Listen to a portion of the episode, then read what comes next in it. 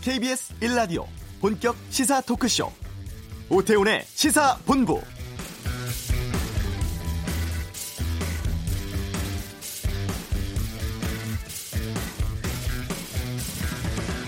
2년 전 탄핵 촛불 집회 때 기무사가 작성을 한 계엄령 문건이 당시 대통령 권한 대행이었던 황교안 자유한국당 대표에게 보고됐을 가능성이 있다고 군 인권센터가 이번 국정감사장에서 주장을 했었습니다.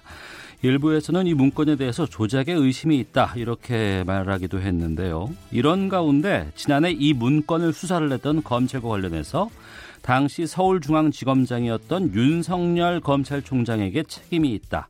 이런 주장이 나왔습니다. 관련 수사 진행과 결정에 윤석열 총장은 관여한 바가 없다며 대검찰청에 해명을 하자 최종 수사 결과를 기재한 문건에 윤석열 당시 서울중앙지검장에 직인시켜 있다면서 관련 서류를 공개하기도 했는데요. 오태훈의 시사본부 잠시 후 이슈에서 전문가 연결해 계엄령 문건 관련해서 밝혀야 할 진실이 무엇일지 알아보도록 하겠습니다. 금강산 내 남한 시설을 철거하라는 김정은 위원장의 속내 이번 주 한반도는 코너에 살펴보고 2부 각설하고 정경심 교수의 구속영장 발부 소식 또 자유한국당 내 표창장 수여 공천 가산점에 대한 다양한 입장 듣겠습니다. 신유진의 시사법정 제3자 인공수정 자녀 친자에 대한 대법원 판결 다루겠습니다. KBS 라디오 오태훈의 시사본부 지금 시작합니다.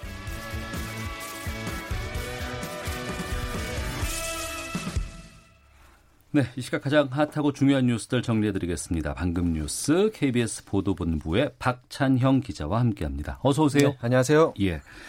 어, 조국 전 장관의 부인 정경심 교수가 오늘 새벽에 구속됐습니다. 어, 관련해서 좀 말씀해 주시죠. 네, 송경호 서울중앙지법 영장 전담 부장 판사가 영장을 발부했습니다. 네.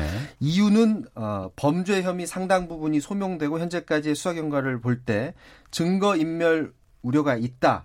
이렇게 판단을 내렸습니다. 그러니까 검찰이 11개 혐의를 적용을 했는데 네. 아, 이 11개를 다 혐의가 적용되겠어? 이렇게 생각하는 사람들도 있었는데도 불구하고 송경호 판사는 11개 혐의가 대부분 소명이 됐다고 봤고요. 그러니까 입시 비리 혐의뿐만이 아니고 사모펀드 관련 혐의까지도 혐의가 무겁고 검찰 소명으로 봤을 때 판사가 보기엔 타당하다. 현 상황에서는 죄질이 무겁다 이렇게 본 것으로 보입니다. 그런데 그 범죄 혐의 상당 부분이 소명이 됐다고 해서 구속 요건에 충족되는 건 아니고 이제 중요한 건 증거 인멸이나 도주우려인데 네. 도주우려 부분에는 가능성이 극히 적고 그렇다면 음.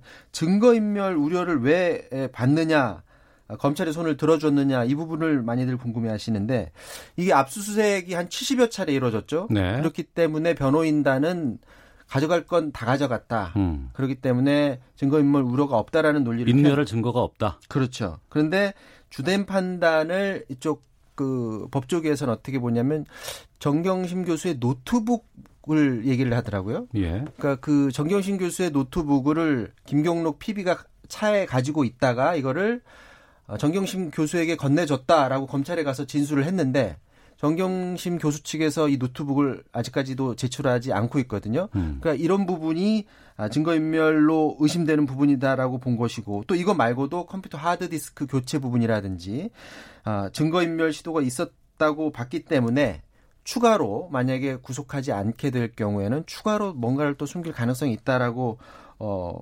봤다 이렇게 법조계는 지금 보고 있습니다. 건강 문제도 송경호 판사는 문제가 안 된다. 라고 봤던 것 같고요. 정경심 교수의 구속 기간은 최대 20일이고 20일 지나면 이제 재판에 넘어가게 됩니다. 네. 어, 이후 상황에 대해서 많은 보도가 나오고 있는데 조국 전 장관도 소환될 수도 있다 이런 전망이 있다면서요? 네, 지금 조국 전 장관에 대해서 검찰이 적용하고 있는 혐의가 한 네 가지 정도가 어, 정경심 교수와 지금 겹치고 있다라고 어, 의심을 하고 있다고 합니다. 검찰의 생각인데 특히 두 자녀가 서울대 공익인권법센터 인턴 증명서 허위 발급 의혹을 받고 있는데 조국 전 장관이 당시 거기에서 일을 했기 때문에 그래서 조국 전 장관을 직접 조사할 거다. 음. 아, 이런, 이런 전망들이 많습니다. 여야가 바로 반응이 나왔습니다. 나경원 한국당 원내대표는 조국 게이트 수사가 이제 본궤도에 올랐다. 진실 규명은 지금부터고 몸통인 조국을 수사해야 하고 정교수로 대충 마무리 짓겠다는 생각은 절대 안 된다. 라고 말을 했고요. 민주당은 별도로 논평을 내지 않았습니다. 사법 절차를 지켜보겠다라는 입장을 내놨고 바른미래당도 논평에서 조국 전 장관에 대한 수사도 본격화해야 한다. 라고 밝혔고 정의당은 이제 CCBB는 법정에서 다루고 이제 국회는 패스트트랙 개혁 이 문제에 집중하자라고 논평을 내놨습니다. 네. 재판 과정 지켜봐야 될 것 같습니다. 그리고 경제 3분기 성장률 나왔다고요? 네, 그렇습니다.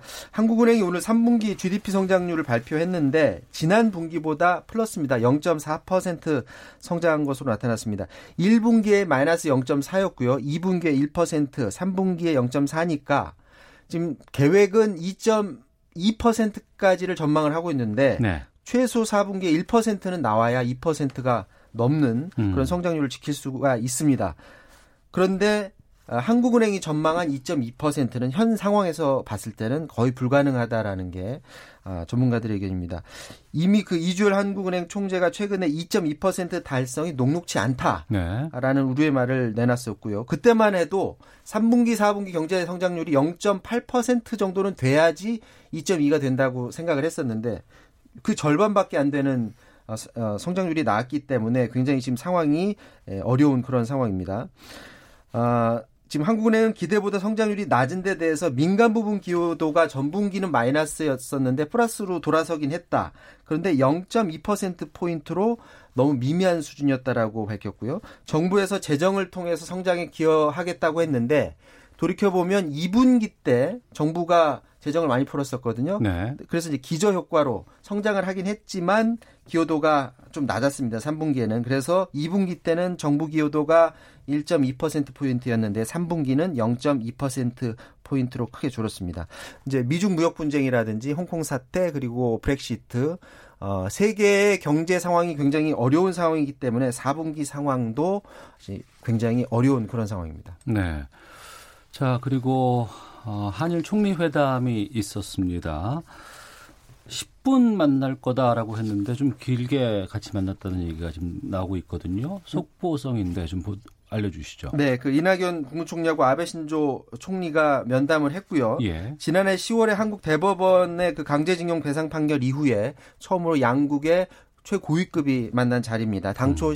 10분 정도 예상했었는데 21분 만남이 있었습니다. 이낙연 총리는 면담에서 아베 총리에게 문재인 대통령의 친서를 전달했다고 하고요. 그 친서 내용은 아직 공개되질 않았습니다. 네. 조금 전에 그 프레스센터에서 조세영 외교부 1차관이 브리핑을 했거든요.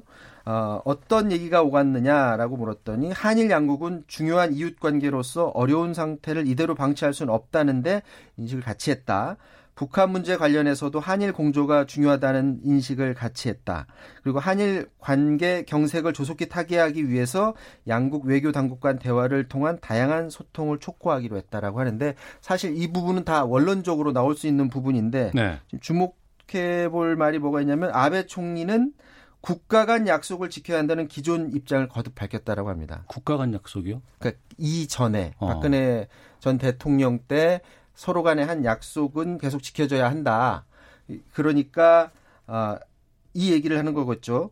그 한국 대법원의 강제징용 배상 판결 문제 음. 이거를 비록 대법원이 판결을 했어도 정부가 적극적으로 나서서 어, 그, 당초의 약속을 깨지 않는 선에서 한국이 노력해야 된다라는 취지로 얘기한 것 아닐까, 음. 아, 이런 해석을 할 수 있을 것 같고요. 어, 어쨌거나 그런 얘기를 하면서도 앞으로 계속 대화를 해 나가자. 라는 입장을 밝혔다고 합니다. 이낙연 총리는 일본이 그런 것처럼 한국도 65년 기본 관계 조약을 존중하고 준수해 왔다. 앞으로도 그렇게 해 왔다고 말하고 이제까지 그랬던 것처럼 이번에도 지혜를 모아서 난간을 극복해 나갈 수 있다. 서로 노력하자라는 취지의 말을 건넸다고 합니다. 알겠습니다. 자, 이 소식까지 듣도록 하겠습니다. KBS 보도본부의 박찬영 기자와 함께 방금 뉴스 마치도록 하겠습니다. 오늘 고맙습니다. 이어서 교통 상황 살펴보겠습니다. 교통정보센터의 김한나 리포터입니다. 네, 스마트폰을 보거나 졸음운전으로 단 2, 3초만 앞을 못 봐도 큰 사고로 이어질 수 있습니다. 사고와 작업 등으로 막히는 곳이 많으니까요. 조심하셔야겠는데요. 서해안 고속도로는 서울 방향으로 당진 부근 1, 2차로에서 승용차 관련 사고를 처리하고 있습니다. 1km 구간에서 정체가 심한 상황이고요. 반대 목포 방향 서해대교 3차로를 막고 하던 교량 점검 작업은 일시, 일시 중단됐습니다. 하지만 아직도 뒤쪽으로 서평택 부근 부터 밀리고 있습니다. 중부 내륙고속도로는 양평 쪽으로 세 군데나 돌발 구간이 있는데요. 장현 터널 부근 작업 구간에서 1km, 또 승용차 관련 사고가 있는 연풍 터널에서 1km 정체입니다. 더 가서도 양평 쪽은 충주 분기점 부근 3km 구간에서 작업 여파를 받고 있고요. 반대 창원 쪽은 중원 터널 부근 2, 3차로를 차단하고 가드레일 설치 작업을 하고 있어서 감곡 일대 5km 구간이 막히고 있습니다.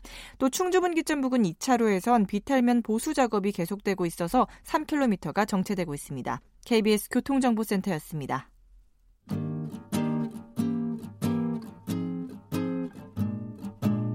KBS 1라디오 오태훈의 시사본부 여러분의 참여로 더욱 풍성해집니다. 방송에 참여하고 싶으신 분은 문자 9730번으로 의견 보내주세요. 짧은 문자는 50원, 긴 문자는 100원의 정보 이용료가 붙습니다. 애플리케이션 콩과 마이케이는 무료고요. 시사본부는 팟캐스트와 콩, KBS 홈페이지를 통해 언제나 다시 들으실 수 있습니다. 많은 참여 부탁드려요. 네, 어, 탄핵 선고 전후로 군이 계엄령 선포를 검토했다. 이런 폭로가 있었습니다. 당시 추미애 민주당 대표가 했었는데 지난해 이 관련 문건이 공개가 됐었죠. 근데 최근에 황교안 당시 대통령 권한 대행, 지금은 자유한국당 대표입니다. 군의 계엄령 검토에 개입돼 있다 이런 문건이 또 공개가 되었습니다. 이 내용 좀 짚어보겠습니다. 군 검찰 지내셨습니다. 김정민 변호사 연결해서 이번 계엄령 문건에 대해서 좀 짚어보죠. 안녕하십니까? 예, 안녕하세요. 김정민 변호사입니다. 예. 탄핵 선고 전후로 군이 계엄령 선포 검토했다는 의혹은 알려져 있었는데 이번에 또 다른 새로운 문건이 공개가 된 건가요? 예, 아마 뭐 그때 수사 대상이 됐던 문건 같은데요. 예. 어, 이게 뭐좀 어, 버전이 다른 건지 어떤 건지는 정확하진 않은데 지금 중간에 작성된 뭔 초안 같은 게 공개된 게 아닌가 이런 생각이 드네요. 네. 그러니까 이번에 국정감사를 통해서 군 인권센터에서 공개를 한 문건인데 군 계엄령 계획에 당시에 황교안 대통령 권한 대행이 개입돼 있다는 것을 시사한다고 합니다. 정확히 어떤 내용이 이 개입돼 있다는 걸 담을 수 있는 건가요? 저는 뭐 황교안 당시 대행이 여기에 네. 개입돼 있다라고 단정하기는 어렵지 않느냐. 다만 이제 그 문건 3쪽에 보면 네. NSC를 중심으로 정부 부천의 군계의 필요성에 대한 공감대를 형성한다. 이것 때문에 뭐 나온 얘기 같은데 네.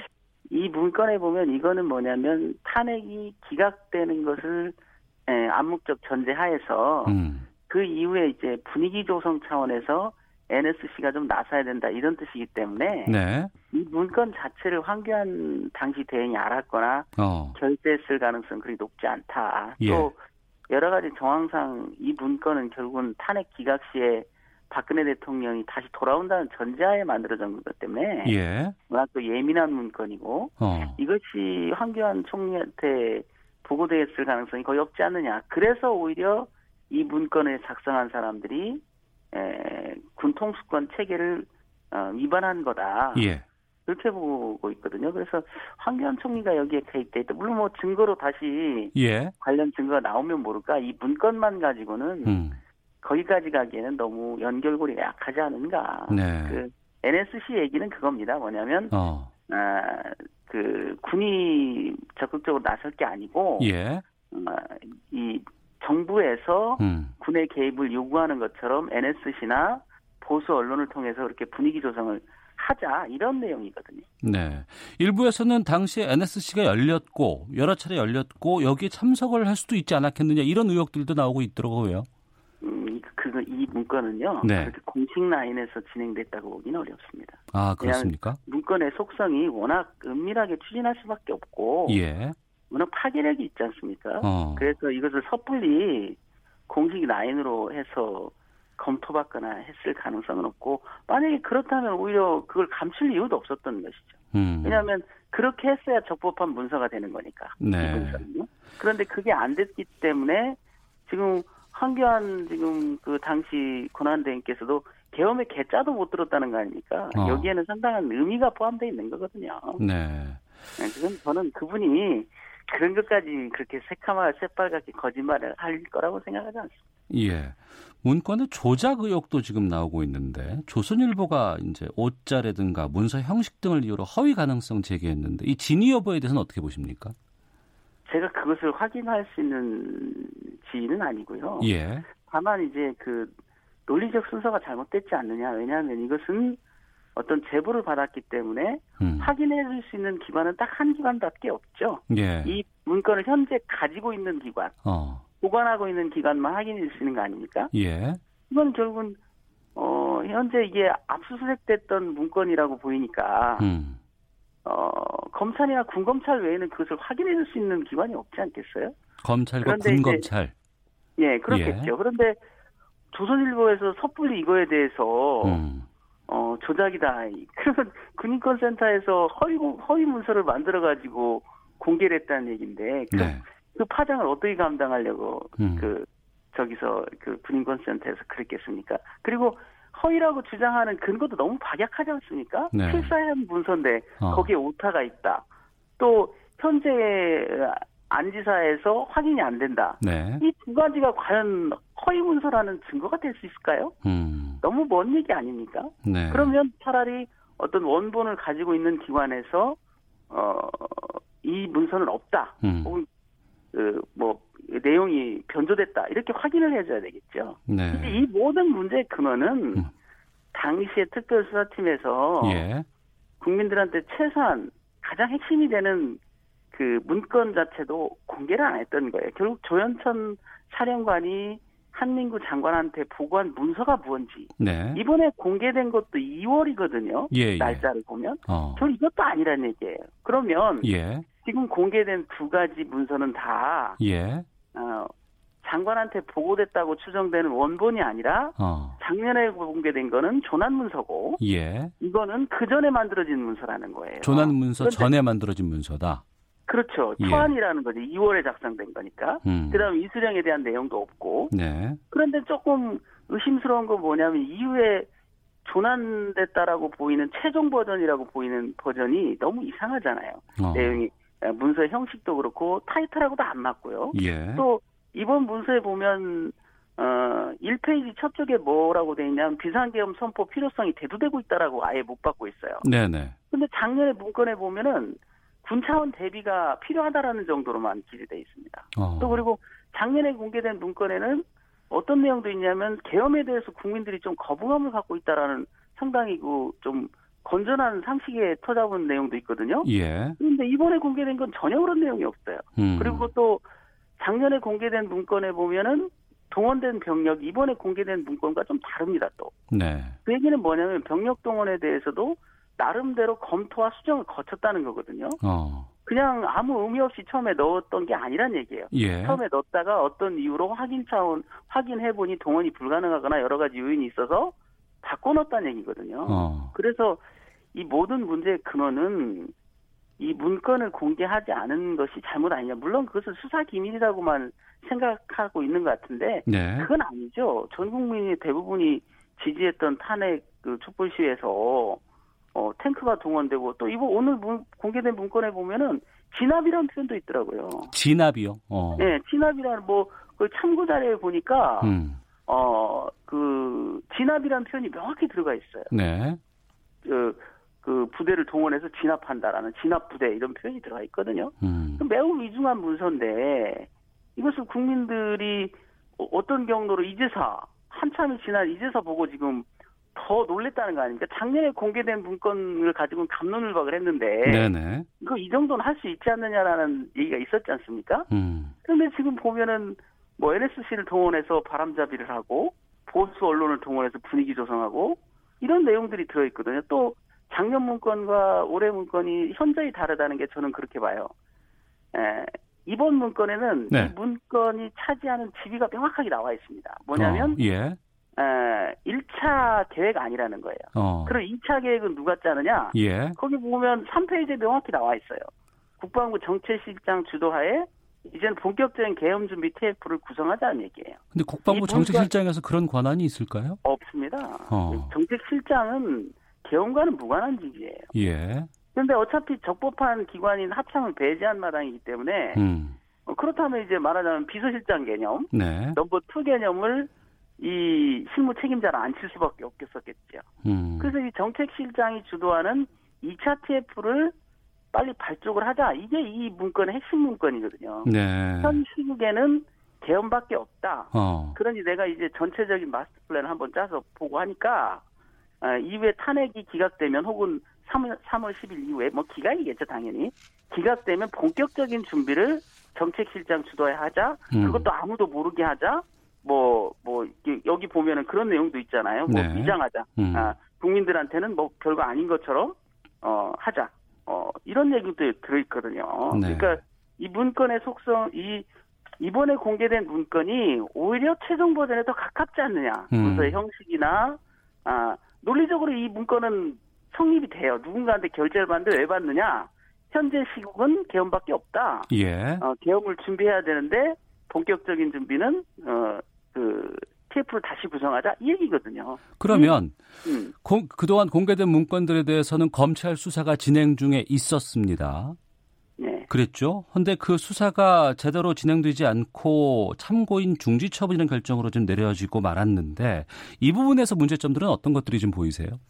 참고인 중지라는 건 매우 이례적인 거죠. 네. 그 이제 다시 공개된 그 불기소 이후에 보면은 네. 에, 이제 도주한 범인에 대해서는 기소 중지를 하는 거고요. 네. 그 밖에 사람은 이제 증인이 없는 거니까 참고인 중지를 하는 건데. 네. 거기서 이후에 보면 다 죄가 성립되는 것처럼 써놨어요. 예. 이 정도면 위험성도 뭐 충분히 국헌문란의 위험성도 있고 단지 하나 실행 계획이었느냐를 알아보기 위해서 네. 혹은 상부로부터 지시를 받았느냐를 좀 더 추궁하기 위해서 조현천 씨의 진술이 필요하다는 건데 네. 그거 가지고 이런 중대한 범죄를 과연 불기소하는 게 맞나요? 어. 또 불기소 이유서도 저도 이제 최근에 입수해서 읽어보니까 예. 잘 써져 있어요. 다 예. 이게 뭐 그 적법한 기관을 배제했다라는 등뭐 어? 당시 상황이 그런 상황도 아니었는데 준비했다라는 등 그러니 당연히 국헌문란에 의심이 든다. 음. 그러면 기소해야죠. 네네. 더군다나 어, 주요 범죄인이 도망갔다는 것은 그 사람한테 불리하게 해석해야 되지 않겠어요? 네. 그런데 이것을 참고 기소 중지해 놓으면 지금 조현천 씨는 그런 말 했다는 거 아니에요? 그것도 뭐 본인이 직접 한 말, 한 말인지 모르겠지만 네. 살아서 돌아갈 일은 없다라고 했다잖아요. 어. 그러면 그 사람이 돌아올 가능성은 뭐겠어요? 예. 다시 정권이 바뀌어서 그 사람에게 가장 유리한 이 정국이 이 형성돼 있을 때 돌아올 거 아닙니까? 음. 그때 이걸 재기수사하면 어떤 결론이 날까요? 네.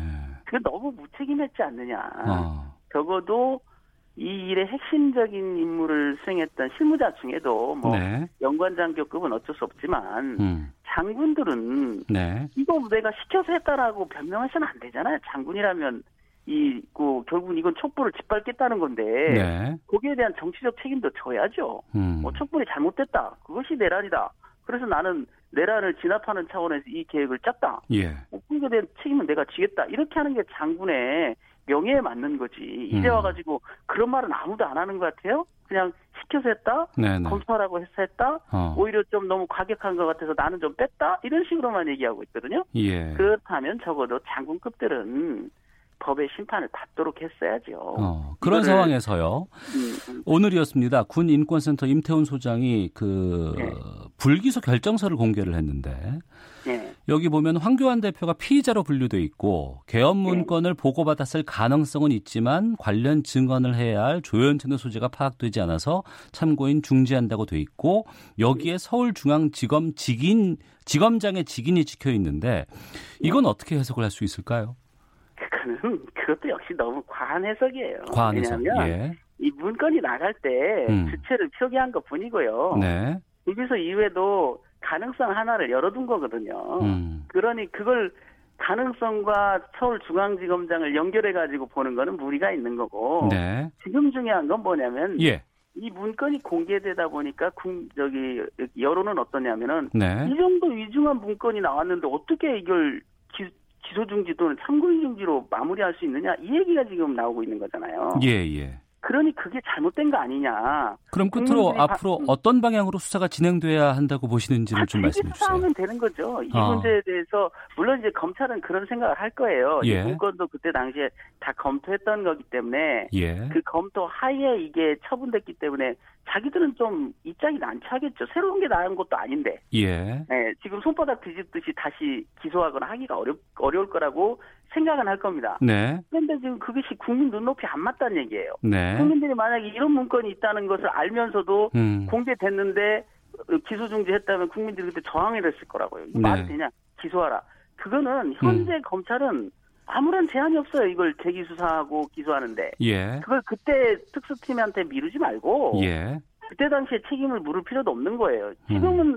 어, 그, 검찰총장이, 그, 저기, 윤석열 총장이시잖아요. 예, 예. 그분이 재기 수사하는데 아무 문제가 없습니다. 어. 지휘권도 갖고 있는 거고. 예. 중요한 건 이 문건 정도가 나오고 이거를 보면서도 불기소하는 게 맞느냐. 어. 만약에 그게 아니고 이걸, 이 문건을 어떤 희석시키거나 덮을 수 있는 뭔가가 있었다면 해명하면 되는 거죠. 알겠습니다. 하나의 참고 자료였고 더 결정적인 판단의 근거는 이거였다. 그래서 그 처분을 바꿀 이유가 별로 없다. 네. 이렇게 해명을 해야죠. 알겠습니다. 또 다른 수사의 변화점이 오게 되면 좀 저희가 좀 말씀을 나누도록 하겠습니다. 오늘 말씀 예. 여기까지 듣겠습니다. 고맙습니다. 예, 예, 감사합니다. 예, 군 검찰 출신 김정민 변호사와 함께했습니다. 헤드라인 뉴스입니다. 강경화 외교부 장관이 내년 이후 적용될 한미 방위비 분담금 협상과 관련해 지금까지 10차에 걸쳐서 우리가 유지해온 방위비 분담금 특별협정 틀 안에서 해야 한다는 것이 정부의 기본 입장이라고 밝혔습니다. 민주당 이인영 원내대표가 한국당의 패스트트랙 공천 가산점에 대해 농담으로 주고받기도 부끄러운 얘기라고 비판했습니다. 정의당 심상정 대표는 청와대 몇몇 인사들의 생각이 문재인 대통령의 정시 확대 발언을 통해 교육을 송두리째 흔들고 있다며 위로부터 결정해 실행을 강요하는 것은 위험하다고 비판했습니다. 나경원 자유한국당 원내대표의 자녀 관련 의혹을 고발해온 시민단체들이 나 원내대표가 현재 명예회장을 맡고 있는 스페셜 올림픽 코리아 사유화 의혹에 대해 추가 고발했습니다. 자유한국당은 김정은 북한 국무위원장이 금강산의 남측 시설 철거를 지시한 데 대해 눈뜨고 코베이는 격이라며 문재인 정권 대응은 분노를 넘어 수치심이 들 지경이라고 밝혔습니다. 지금까지 라디오 정보센터 조진주였습니다. 오태훈의 시사본부 오태훈의 시사본부 오태훈의 시사본부 오태훈의 시사본부 오태훈의 시사본부. 오태훈의 시사본부. 오태훈의 시사본부. 오태훈의 시사본부. 네. 한 주간의 한반도 정세 분석해보는 시간. 이번 주 한반도는 김형석 전 통일부 차관 연결하겠습니다. 안녕하십니까? 네, 안녕하십니까? 예. 백두산에서 백마를 탔던 김정은 국무위원장이 이번엔 금강산 관광지구를 찾았습니다. 네. 남측 시설 철거를 지시했다는 보도가 계속 나오고 있는데 이 발언의 의도를 우리가 어떻게 봐야 할지가 참 궁금하거든요.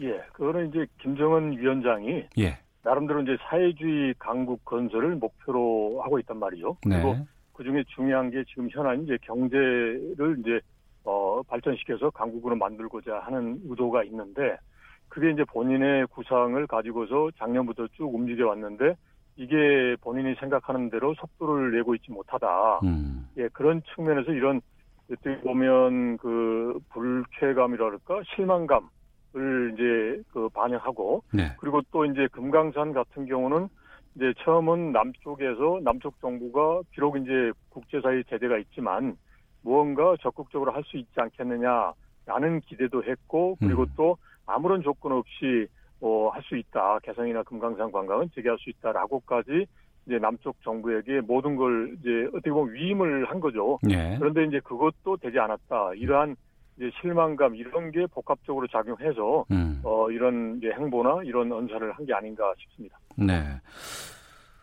그 남측 시설들 너절한 남측 시설들을 싹 네. 드러내라라고 말을 했는데 또 남측과 네. 합의해서 또 드러내라는 얘기를 했다고 해요. 네, 네, 네. 이게 이 우리와 또 미국 쪽에 여러 가지 메시지를 좀 던진 것이 아닌가 싶은데.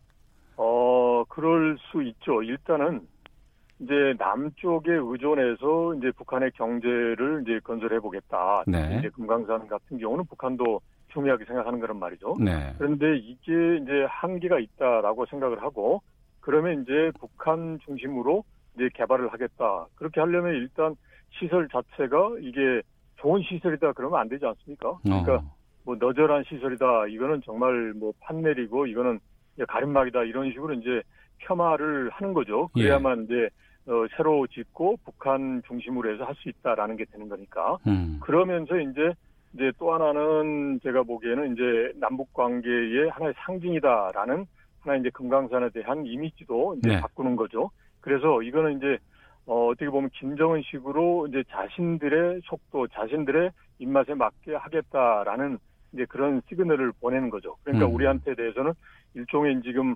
보면 이제 남북 간의 유무상통이니 남북 간의 협력에서 남북 경제 협력을 하니 이런 게 이제 기존의 이제 패턴이었는데 네. 이제 지금은 이제 남쪽에서 도움을 주지 않더라도 우리가 독자적으로 하겠다. 음. 이제라는 그런 하나의 이제 그런 일종의 패러다임을 바꾸는 하나의 이제 시그널이 되는 거죠. 이게 하나가 있고 그다음에 이제 미국에 대해서는 이번에 이제 최선희 일 부상이 같이 동행을 했단 말이죠. 현지 지도에 최선희 부상이 갔더라고요.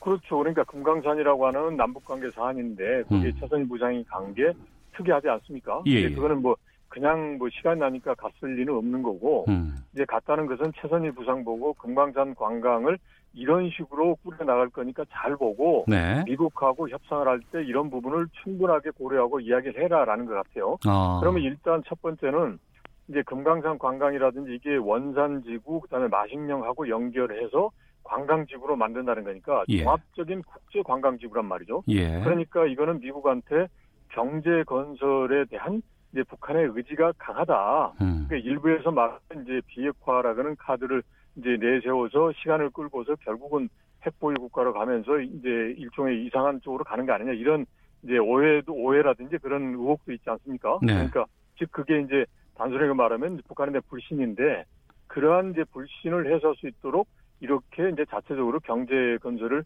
하는 쪽으로 집중하고 있다라는 음. 걸 이제 미국한테 보여준다는 측면도 있는 것 같고요. 그 다음에 또 하나는 이제 지금 뭐 구체적인 협상안에 대해서 공개를 하고 있지 않습니다만은 네. 이제 미국이 북한에 대해서 제재 완화의 초기 조치로 검토하는 게 금강산이나 개성공단의 이제 재개다라는 게 여러 이제, 가운데서 이야기 나왔지 않습니까? 예, 예. 이제 그렇다면 북한의 입장에서는 금강산 개성공단이 이제 자기들의 이제 성에 차지 않거든요. 그래서 음. 이 금강산 개성공단 이걸 가지고 이제 소위 그 미국과 협상을 할 때 하나의 카드로 미국이 쓰지 마라. 예. 이거를 이거는 이제 우리가 알아서 할 테니까 이거 음. 말고 다른 걸 카드로 내세워라. 아. 이러한 그런 시그널을 좀 측면도 있는 거죠. 예. 네. 오늘 그 북한 외무성의 김계관 고문이 담화를 네. 발표했습니다. 네. 네. 네. 여기서 미국이 어떻게 연말을 지혜롭게 넘기는지 보겠다. 네. 의지가 있으면 길은 열려 있다. 네. 이건 좀 전향적인 태도로 협상에 임하자 이렇게 읽히거든요. 어 당연히 그렇죠. 근데 제가 보기에는 이거 같아요. 지금 이제 북한이 지금까지 이제 미국에게 제시했던 거는 현실적으로 어 이게 미국이 기대치에 부합하지 않는다는 걸 아는 거죠. 아는데 네. 이거 이상으로 미국에게 주기는 자기들이 어렵다. 음. 그러니까 이 상태에서 미국이 이제 북한의 주장을 받아들이고 조금 더 이제 양보라든지 제재 이제 이걸 해줬으면 좋겠다 이제 그런 메시지 같아요. 네. 그러니까 이제 과감하게 자신들이 비핵화 쪽에서 하겠다라는 것보다도 음. 이제 기본적으로 뭐 불신 관계, 적대 관계 뭐 하루 아침에 해소 되, 겠습니까 네. 그러니까 이제 비핵화 부분에 대해서 미국이 원하는 만큼을 하기가 어려우니까 음. 이제 이런 걸 이제 미국이 받아들이고 이제 했으면 좋겠다. 그러면서 하는 게 이제 트럼프 대통령만을 유일하게 믿는 것 같아요. 서로 어. 관계가 있고 서로 신뢰가 있다. 다만 문제가 되는 것은 워싱턴 정가라든지 정책 위반자들이 무슨 뭐 냉전적 사고나 이데올로기 편견에 있다라고 했단 말이죠. 네. 그래서 이제 트럼프 대통령의 그런 결단을 그 촉구하는